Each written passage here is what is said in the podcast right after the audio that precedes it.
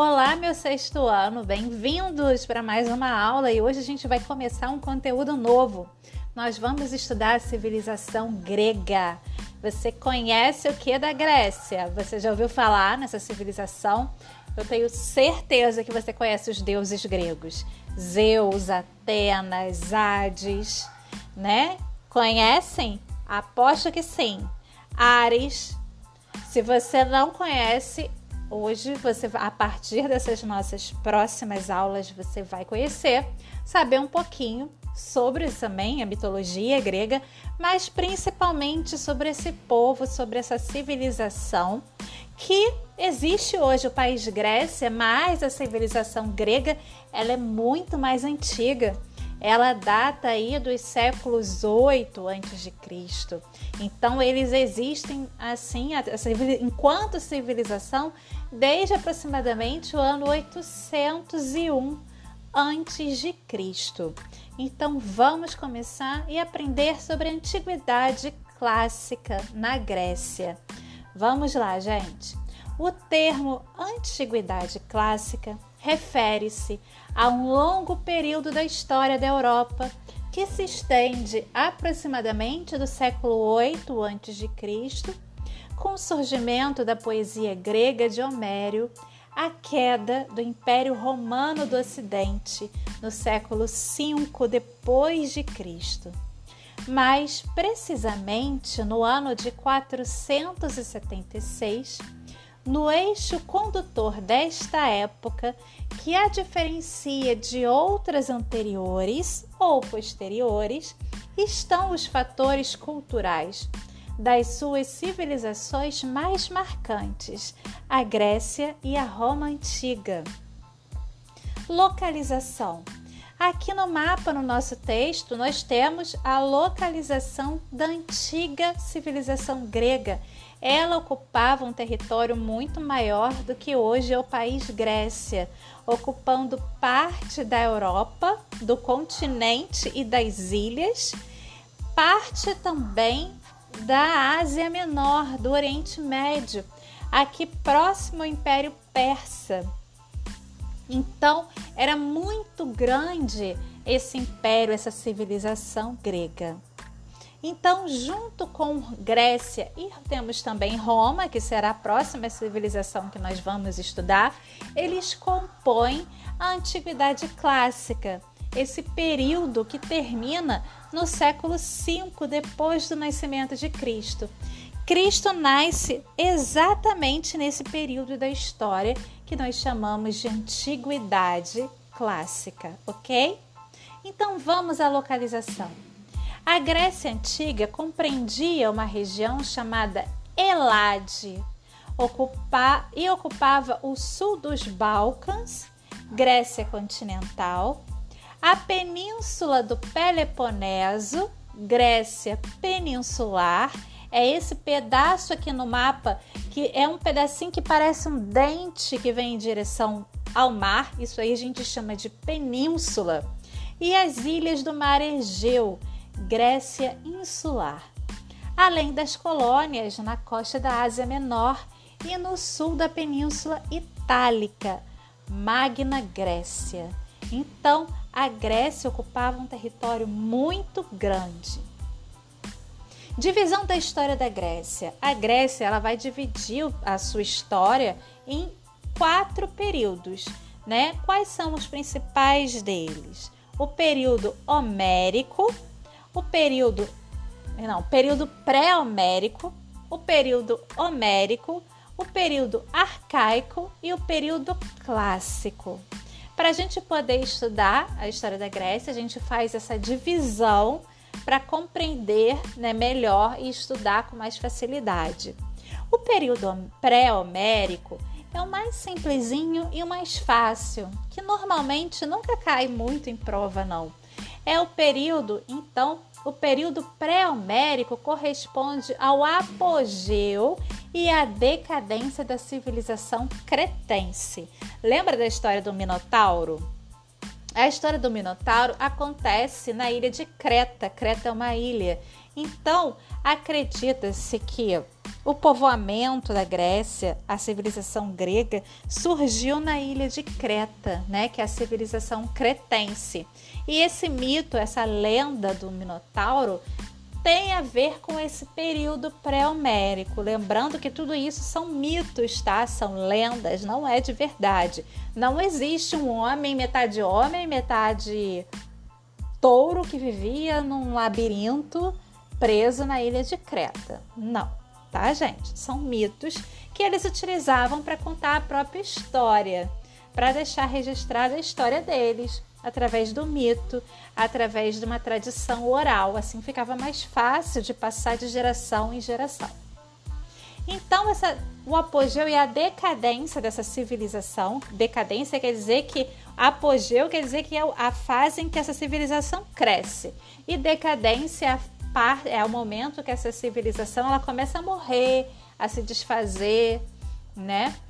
Então, esse período aí de decadência, de apogeu e decadência da civilização cretense, que é o período pré-homérico, que se desenvolveu em Creta, a maior ilha do mar Egeu. Essa ilha era povoada por tribos que provavelmente tenham vindo lá da Ásia Menor, provavelmente descendiam dos Sumérios.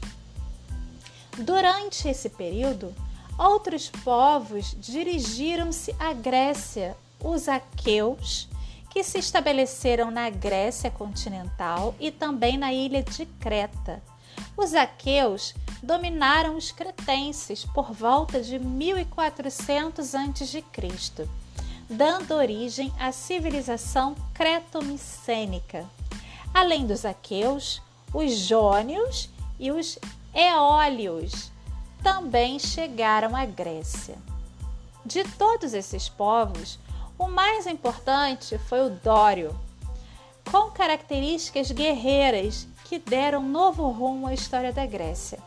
Os Doros, os Dórios destruíram a civilização creto-micénica e construíram a Grécia. Esses acontecimentos anunciaram um novo período da história da Grécia, o período homérico. Então, quando os dórios chegam e destroem essa civilização que existia, ainda creto-micênica, que é essa que existia por volta de 1400 a.C., por volta do ano 1000 a.C., os dórios vão destruir essa civilização e dá então a início à construção da história da Grécia, e aí a gente tem o início do período homérico. O período homérico a partir das invasões dórias, teve início um período muitas vezes chamado de homérico, porque o conhecimento que se tem da sociedade grega da época se deve em grande parte a dois poemas, a Ilíada e a Odisseia, atribuídos a Homero. Você conhece a história da, da Guerra de Troia? Ou você conhece a história da Odisseia, que tem como vários heróis o Aquiles, que tem várias histórias importantes né, de viagens. Fala sobre Ulisses e toda a sua viagem, que se chama Odisseia, e as lutas e as guerras. Tudo, todas essas histórias são um poema, eles são atribuídos a Homero. Por isso, e aí isso teria acontecido né? Acreditava-se que isso teria acontecido nesse período em que os, os dórios se estabeleceram na Grécia. Então, se atribui a Homero e por isso é chamada de período homérico. A Ilíada narra a guerra de Troia e a Odisseia as aventuras do herói grego Ulisses, Odisseu, em sua viagem de volta à Grécia após a conquista de Troia há, muita discuss... há muitas discussões, né, discussão sobre a autoria desses poemas. Muita gente acha que não é do Homero, não, que tem várias outras, outras pessoas que criaram esse poema, esses poemas, conjunto de poemas, foram vários poetas, na verdade. Muitos estudiosos defendem que Homero nunca existiu e que esses teriam sido obras do passado coletivo grego tendo sido transmitidos oralmente de geração em geração. Então muita gente acha que Homero nunca escreveu esses livros. Isso eram apenas histórias que eram contadas de geração em geração, que eram passadas de pai para filho, em formas de poema, para facilitar que as pessoas guardassem, decorassem aquela história e pudessem recitar e passar de geração em geração. Então, com a invasão Dória, um novo modelo social se implantou. A produção passou a ser de subsistência, com a exploração da mão de obra familiar, auxiliada por uns poucos assalariados e escravos. A arte e a escrita desapareceram, o artesanato decaiu, as armas de bronze finalmente, é, finalmente trabalhadas foram aos poucos sendo substituídas por artefatos grosseiros feitos de ferro. E o sepultamento em magníficos túmulos foi substituído pela cremação simples. Então, nesse período homérico, é, aquela civilização que era elaboradíssima, né, dos, que vivia anteriormente, dos micenas e dos cretenses, que viviam né, em templos e tinham artefatos elaborados de bronze trabalhado, né, que tinham túmulos magníficos e que sabiam a escrita, dominavam a escrita, tinham um artesanato né, e um comércio próspero, tudo isso acabou decaindo porque foi substituído pelos dórios por uma cultura muito mais simples, uma cultura agrícola em que se trabalhava, se produzia para subsistência, ou seja, para a própria alimentação. A mão de obra que trabalhava nas terras era da própria família e tinha o auxílio de alguns poucos escravos e trabalhadores que ganhavam salário, mas que também não era dinheiro, era pago com alimento, com produção da agricultura. E aí o artesanato decaiu, aquelas armas bonitas de bronze foram substituídas por um artefato grosseiro de ferro e pararam de sepultar as pessoas em túmulos magníficos que existiam nesse período micênico para simplesmente cremar. As pessoas passaram a ser cremadas quando mortas. Então era um período mais pobre da civilização grega. Nesse período, a população passou a se organizar em pequenas comunidades, cuja unidade básica era a família. Como a família era a organização da sociedade, era a produção da economia, então essa, a sociedade se baseava na família, nos grupos familiares. Essa forma social é chamada de genos. Então, os grupos familiares tinham o nome de genos. Cada geno possuía seu próprio líder.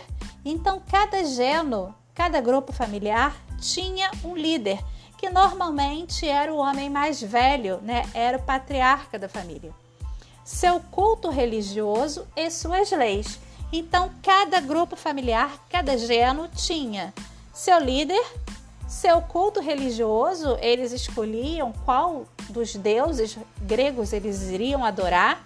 Eles cultuavam também os mortos da própria família, os espíritos familiares e tinham também as suas próprias leis.